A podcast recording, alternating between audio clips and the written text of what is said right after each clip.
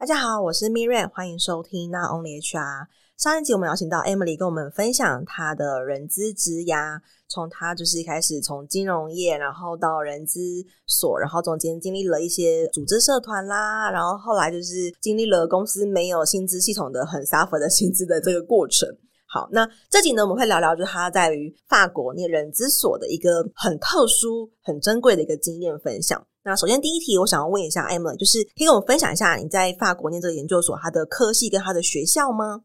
哦，好，我在那时候念的是在法国的一个叫做雷恩商学院，那它是在那个布列塔尼半岛那个法国旁边凸出来的一个小角的那个地方，对，所以那时候就是我为什么会选这间学校，其实就是因为我们当时候我读大学的时候，它是其中一间姐妹校，然后唯一有就是人资硕士的课程的一间，对，所以后来我就去选择这间学校。那我觉得这间学校，我觉得它算是我当时候去的时候，我觉得它是小而美，就是其实我们校园没有很大，然后里面的学生呢，大概 60% 是国际学生，然后 40% 是法国当地的学生。法国他们的学制是这样，就是如果它是商学院，就是它是什么什么 business school 这种，它全部都是英文授课的。那它如果是他们所谓的大学，就是 university， 它就是法文授课。那在法国很特别，就是你读商学院出来的薪酬会比大学高很多哦，对，就是他们的私立英文的会比你他们私立学校出来的就是前程也会比公立学校好，跟台湾是相反的。台湾可能是台湾大学或者是这种公立学校出来的，就是一般会认知就是它是比较好学校出来，但其实在法国不一样，它就是你是读私立的才是比较好的，是大于公立的。那原因是因为再加上可能法国人英文也不是很好，所以如果你是读商学院出来，表示你英文 is good， 就是英文可能不错，所以他出来的薪酬整体会比就是 university 出来的还要好。这是在法国很特别的一个我觉得我看到的一个学术的状况。那这间学校后来我就是离开之后，其实它还蛮大规模的，就是整改校园。就是我去的时候，那时候还没有学校宿舍哦，然后但是后来就是整个的那个校舍啊，或者是整个的学区都改变了很多，然后变大了很多。那我也稍微查了一下，就是它其实在那个什么金融时报，它现在评比是全球管理硕士的全球第54大，然后财务金融硕士就是全球排名24，所以它里面就是全部都是商学院科系为主这样子。哇，蛮特别的。那你会选择这个学校的原因是因为它是你大学时候的姐妹校？了解。那另外一个原因是，那当初有考虑过非姐妹校的，然后也是有人资所的这个学校吗？哦，我当时候可能那时候太年轻吧，就是做很多事情都没有想很多，然后也没有去想说这个东西它可能对我的未来职业没有帮助。那就是刚好我当时候其实只是要去交换学生，然后后来是我的教授跟我讲说，你都有花就是生活费在那里，你怎么不要去读个硕士回来这样子。所以那时候我记得我是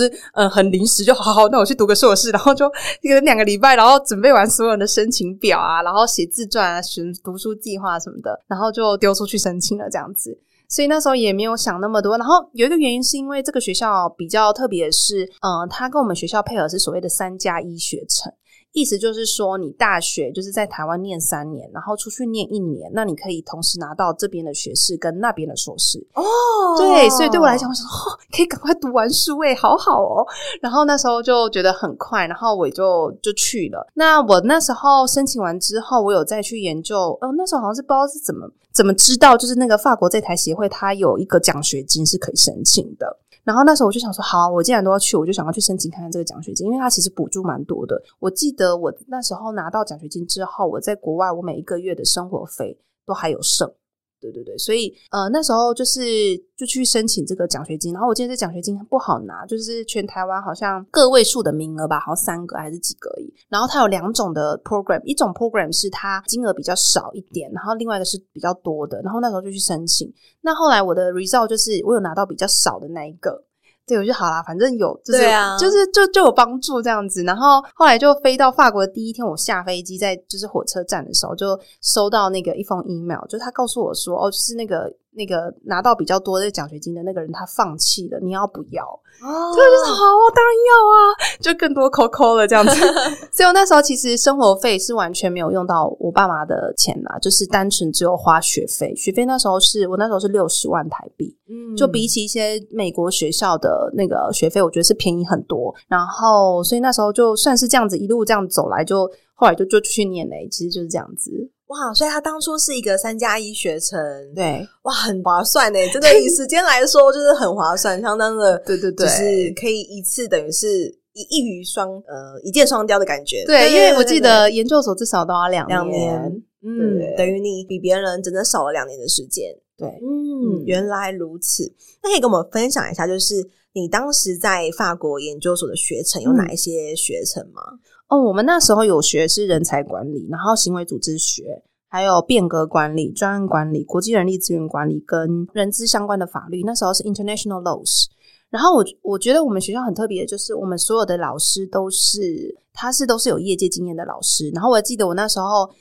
我们修的那个法律的学校的那个老师，他本身是律师，然后他来我们学校可能就待个1个礼拜就飞走了，所以我们那时候是一次上了2天，整个8小时把一整个学期的学程都修完这样子。对，就是这是一个蛮特别的经验，因为那边的老师很多都是这种，就是他本身是有工作然后飞过来授课的这种。然后其实我也很好奇，就是学程有没有什么改变，就跟我那时候读，所以我就上网了去查，其实现在多了很多就是金融有相关的，像有一个叫做 Financial Toolbox， 就是跟金融相关的工具的使用的课程，然后也有谈到那个digitalization， 就是这是中文怎么讲，数位化，对对对，数位化，然后也有更多强调一些 HRM 的数位化这些，然后还有强调那个 diversity， 就是 D&I 的部分，还有 change 跟 complexity， 就是怎么样去面对这些什么 VUCA 时代的一些课程，所以我觉得它是有在进步的。然后我也在这个学校里面就是有很多很不错的一些 experience 这样子。嗯，所以听起来你们不是那种传统像台湾的可能就是一定就是教授，所以你们比较想不是那种就是教授，而是很多的业师。对对对，是完是100%吗？可能主要的比如说我们国际人力资源管理的那个可能就是我们学校的教授正职，但是有一些课程就是他是请业师来授课，所以你就必须要配合这业师的时间去上课跟排课这样子。哇，那这样子你们也会有像台湾可能会有期中期末报告或是什么样子的状况？哦，有，在国外的考试基本上不太会有选择题，就我们所有的考试都是申论题，然后跟 presentation， 然后 presentation 比较多是团体的报告，所以那时候就是会分很多的团体去讨论一些议题，然后老师会叫我们去写出自己的想法。那有一堂课比较特别是那个老师他是会直接就是也是很多 case study， 但是他是很实际的叫我们去写出一些东西，比如说他当时候叫我们写一份吸引人的 JD， 然后会叫我们去安排就是他会叫我们那时候去安排一些那个 expatriate， 就是从我们国家调到其他国家的你会怎么去做人力上的调配跟安排，然后你就觉得哇，就是实际在碰到这个案例的时候就真的很不一样。对对，老师会用很多实际的案例叫我们去写，然后他写完之后他还会很挑战你，他其实是我们学校出了名难搞的老师，就比如你写的 JD 给他看，他就说你真的觉得你这个会吸引别人来报名吗？就是类似这种，然后他给大家的分数也都很低这样子。哇，对，所以那个是我印象最深刻的一位老师。那我也蛮好奇，如果像刚刚提到这个有一个律师他是1周内上完一整个学期的课，那这样你们不就1周内要上课加考试然后加最后的期末，整体来说的一个 cycle？ 他可能期末就本来是你自己交报告用 email 给他。哦，对对对，就是他可能急着要飞走什么的，那他可能就是课上完之后他就会告诉你他怎么评分，然后你要给他什么东西这样子。然后像这种老师就是会比较他就会特别算你的出席率，因为他在这的时间其实也很少，然后但是因为他上的课很长，所以很多时候学生就会上到最后就自己溜走。可是像这种老师他就会特别去点名，但是如果是那种就是像我们上国际人力资源管理的那个老师，他是每一个礼拜他就是3个小时，这种基本上学生他就是比较不会有出席的状况，就是出席的问题啊，大家都还是乖乖来上课。但是因为那种就是夜市他整个的时间很长，我们可能就从早上8点上到晚上8点这样子，12个小时，这很就是上到后来都有点飞掉这样对，那我有点好，但你们的论文就是正职的教授做一个辅导，你就是可以自己去找你想要的教授。然后我们那时候是我记得1年的学程，可是中间会有寒暑假，所以其实真正的学程只有8个月。然后我的论文是在我去实习的时候边实习边写的。对，就是然后写完之后你再给你的教授看，然后看完他会给你 feedback 这样子。所以其实3+1是不含实习，不含。实习是额外的，额外。对，那实习是台湾学校的规定还是法国学校的规定？是法国学校的规定，你一定要完成实习，而且实习的报告要请对方公司打完分数之后交回去学校，你才能毕业。OK， 对对，所以那个是我们的就是必须要去做的事情。嗯，对，了解。这样也很快，就等于说不到2年的时间，但1年半就把论文完全结束，然后毕业这样子。对对对 对， 对，嗯，了解。那我也蛮好，就是就整个学程来说，可能有很多的 case study， 然后有很多、包含是国际化的学习跟可能比较国际人力资源管理这样子的策略的一个课程。你觉得在整个研究所的实习当中，对你最有收获的是哪一个部分呢？我觉得我个人还是会觉得是来自不同背景老师这一块吧，就是你可以看到很多老师他的教学的风格，然后他的专业的程度，然后其中就是我觉得教我们国际人力资源的那个老师，他是一个 Canadian， 一个加拿大人，然后他嫁给一个法国人，所以他后来在我们学校工作。我觉得他是让我就是觉得上课最认真的一位老师。虽然我现在没有办法真的很仔细的记得他教了什么东西，可是你就会觉得这个老师他传授的内容是让你觉得就是他自己也是有身为人资的这样的一个角色去教我们的时候，其实你就会很有感受，然后他准备的每一个教材你都非常非常的认真。我觉得他不是那种就是会看着 PPT 念的那种老师，他是真的会去想一些方法，有趣的方式让我们去进行一些 case study， 或者是从不同的角度去看人资，然后他也常常会问我们一些比较从另外一个方向的角度去要我们思考的问题，然后考试的内容也是这样子的方向。所以我觉得他算是就是我在整个学程里面印象最深刻的一个老师啦。嗯，那如果从这个老师来说，他觉得最走到现在，就是你觉得 take away 或最大的收获会是哪一个面向呢？这个老师吗？或是整个研究所来说，你的 take away 可能会是什么？我觉得就是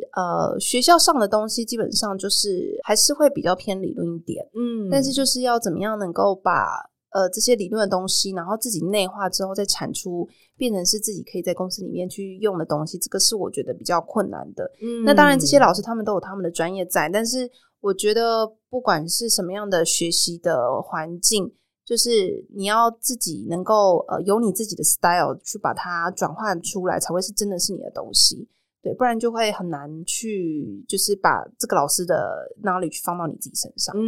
认同。我自己觉得我念完研究所之后很大的一个差异，因为你研究所一定要写论文嘛，对，所以对来说很大一个收获就是学会如何去查这些文献资料。对，因为可能国内做人管的领域这个非常的广，就是从可能华人的企业文化、家族企业文化，就是各个主题都有人在研究，但是我们一个人如果我们没有我们不可能就是认识那么多知识嘛，所以文献对我来说它有点像是站在巨人的肩膀上。我可以透过文献看到一个调查，例如说就是比如说可能华人文化在组织绩效或是在变革上他们的做法是什么，就有点像是看书嘛，对，去学一些经验。对，而且这个文献因为我们学了论文，所以你知道如何查国内外的最新资讯，或是如何查一些资料。对，我觉得对我来说是一个蛮大，就是你一般的大学生你不会去碰到这个部分，因为没有必须性。对，所以我觉得确实就是单纯如果说在学程中的学习，确实它可能没有办法直接帮助到我们的工作，但是获得的一些方法或者是应用，我觉得是一个蛮大的影响。那我也蛮好，就是如果就这样的话，你自己认为它可能跟国内研究所有哪一些区别呢？因为我自己没有读过国内研究所啊，所以这一块我就可能没有办法去描述。但是我觉得如果说你是想要在台湾工作的话，我觉得在台湾的研究所念，你可能比较能够直接的连接，对，因为毕竟是母语，然后你在很多的讨论上面可能也会比较能够去衔接。那我觉得在国外的话，其实它就是比较 general 的东西，因为你在台湾你可能会很多 case 就是真的就是 based on 在台湾实际台湾的家族企业啊，或者是什么样企业的状况，那你在接到工作的时候你就会比较熟悉，因为它是同一个背景的。但因为我们在国外的时候，我们讨论很多都是国外的，比如说我们讨论就是什么美国的什么南方航空啊，或者是这种就是国际性的那种组织。那其实这种组织，第一个它的文化它的人数跟台湾的文化人数其实都不是很相同，所以当我就是回来台湾工作之后，我会发现我之前学的东西怎么感觉就没有办法真的很好的应用上来，就是因为我觉得国外的一些文化跟 HR 的成熟度跟台湾的成熟度是 totally 就是不一样的。对，因为我觉得相较起来，像我那时候在国外的实习的时候，你会可以很明显的感受到 HR 在公司里面的确是一个很重要的角色，而且连 CEO 跟他都是一个保持一个很密切而且很尊重他的每一个 decision。 但你回到台湾的时候，你就会发现说好像好像不是这样子哦。然后同样都是饭店业，但是他的这个整个人资的这个角度跟你在公司里面被受程度的 被受重视的程度是真的不一样的。所以我会觉得这个是台湾，你在台湾研究所跟国外研究所可能会有差别的地方。嗯，包含前阵子就是我看一个陆剧，然后它里面有个女主角也是 HR， 然后她在公司里面就会被说是小小人事，对，然后就说啊好可怜哦，就是对，就是很比较好像就会把它归类为可能行政的这个部分。 对，所以我觉得也是蛮国内外就人资角色这个部分是很大的区别。那我觉得今天听 Emily 的分享，我自己的感觉，对，我自己感觉我听到的可能跟国内研究所的区别可能当然在于老师的专业背景，因为以国内来说我们可能会有业师，但是比例可能是1成，比较像是讲座，它不会是一个专门的课程，对，或是一门课就是交给这个业师去做全责的这个课程的讲授，对，所以可能在师资这块本身就会有一个很大的差异。对，那我觉得另外当然就是毋庸置疑的就是国际化嘛，就是老师的国际化程度或是你的同学的国际化程度都是有很大的区别。那这是有好有坏，因为如果你的锁定的市场就是台湾，那如果你有台湾更多我们这个产业半导体国就是这个特性的认识，那可能会有助于你之后在台湾发展，对，可是如果相反的，你之后如果是锁定是比较国际化的外商，那可能在国外的话也会是一个蛮好的一个经验跟历练。对，那最后我想要问一下，就是如果就 Emily 你自己来看，因为你现在你回台湾之后你也需要求职，那你自己本身也是一个 HR 的工作，所以你也需要去筛选人员的履历，那你自己认为可能就 HR 人资所这件事情来说，就毕业后回台的求职帮助大吗？如果我们以1到10分来做打分数的话，大概会有几分的帮助呢？我自己觉得大概5分左右啦，就是如果你期待说你在国外念完人资硕士，你回来你可以在薪酬上面有很大的幅度的调整的话，我觉得这个可能期待就会稍微太高了一点。因为其实就我所知就是会因为你学历比较高去加薪可能也就2-3千块，其实不会有太大的差异。再接下来就是我觉得现在从国外回来的学生，不管是不是人资的各个类型的系所，其实都非常非常多人都在国外念书，所以除非你是什么 top 什么哈佛系列这种，就是可能会真的让就觉得哇这哈佛的真的很不一样耶， Stanford 这样子。但除此之外呢，我就觉得其实学历这种东西就是在你刚入职场的时候它是会有比较关键性的决定因素，但这个只是我们企业主像 Miriam 做人资应该会知道，就是我们在筛选履历的时候其实可以 somehow 去理解说这个人他的学习能力怎么样。如果他能够读到这样程度的学历，可能表示他的一些反应程度啊学习力啊是快的，那我们就会可能优先录取这种可能有 potential 我们叫有潜力的人才。对，但是如果说是你想要透过这个履历这个东西去让你的职涯可以加很多钱钱的话，我觉得大概是没有这么直接啦。对，但你问我可不可以去国外念研究所，我觉得是 OK 的哦，就是因为我觉得出去你看到是不一样的世界，不一样的文化，以及你的同学是来自各地不一样的地方，我觉得就在你就是整个人生的这个影响或者是经验来讲，我觉得是很棒的一个体悟啦。就是如果你时间跟空间还有这个都 OK 的话，我觉得是可以蛮鼓励大家出去念书的。而且我觉得像现在是网络的时代，所以即使你之后的产业或是你的公司它可能不是一个国际化的公司，但是也很难免你的客户或是你的上中下游你这个 supply chain 会不会是有海外的，那让自己多一点就是对不同国家的价值观的认识，或是在地化一些生活等等的一些认识，都是一个很好的一个帮助跟历练。那最后我想要问一下 Emily， 就是如果我们有听众想要到海外念人资所的话，你会建议他们要如何去选择他们的学校呢？我觉得还是在选择之前你可以多问一些在那个学校有读过的学长姐啦。就是even我们在台湾选研究所我觉得也是这样子的，就是你可以先问看看前辈他们读起来，比如说这个学校他的老师的教授风格怎么样，或者是他们着重的点是什么，因为我知道每一个研究所他其实去会着重的点是不太一样，领域不太一样，对对对。然后或者是他的就是他是喜欢考试的呢还是喜欢分组报告的呢，这其实都会影响到你进去之后的一个学习形态，我觉得可以先问学长姐的建议。然后再来就是呢，我会建议就是如果你有一些实务经验的话，其实你再去读研究所会更有一些想法，然后你也可以比较能够去真正的连接。那最后就是有人会问我说要去读美洲的学校还是欧洲的学校好。我自己的观察啦，其实欧洲他们的整体的硕士比起来没有美国的扎实，扎实，对，因为美国他们就是教学的方式是比较会叫你真的就是要去做，然后去产出很多一些内容，所以它的时间也会比较长，它可能2年，甚至是你做完这个论文你可能要2年半的时间才能够毕业。就以整个学习的那个扎实程度，美洲的学校其实是会比较完整的。那因为欧洲的学校就我所知就是很多学校其实蛮缺钱的，所以呢我那时候在那间学校念书的时候，其实会有遇到一些学生，他们是本身算是富豪子弟，那其实他进来的时候也没有进行考试，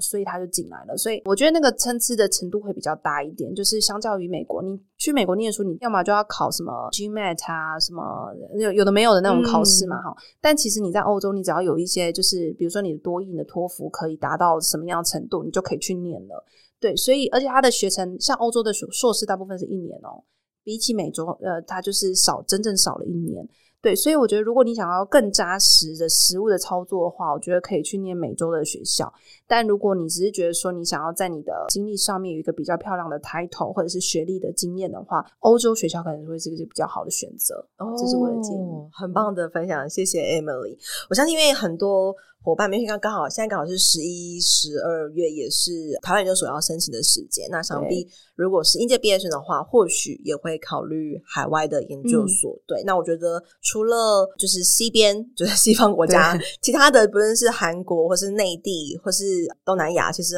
有很多人之所，那包含现在其实有很多新加坡跟大陆学校都会在台湾开那种，就是你不用出国，对，你不用出国就可以念到那些学籍，我觉得这是蛮神奇的，对，所以就是希望你之后有机会可以再跟大家多做一点分享。那我觉得今天这集就了解到很多，就是实际在法国这边他们人资所的上课的状况，以及原来他们的可能是就是以业资为比较大的一个比例，我觉得是很棒的一件事情，因为你很实务，你才不会让学生就是跟那个业界脱轨，然后才看他们很明确知道说到底我们的做是做什么，而不是只有在一个架构理论上没有很没有落地，没有 landing 这样子。对，我觉得今天这也是很棒的分享。那相关 Emily 的资讯， Emily 的哇无证人资的 Podcast 还有 IG 都放到我们节目资讯栏，那如果有兴趣的伙伴可以再跟 Emily 做进一步的联系，那我们下期见咯，拜拜拜拜。没错，到了我们的工商时间，想跟大家分享我在去年开了一堂线上课程，叫做成为抢手的人资招募必修的招募漏斗数据思维。那这中间其实我萃取了蛮多我过去在做招募很成功的一些原因，其中的一点就是从招募漏斗里面去找出一些魔鬼，因为往往细节都藏在魔鬼都藏在细节里。 OK， 所以想跟大家分享这堂课目前已经有大概将近150位左右的学员加入，那也欢迎大家可以加入课程，然后如果对课程有更多的兴趣的话，可以在我们的节目资讯栏找到连结，可以点进去做进一步的了解哦，拜拜。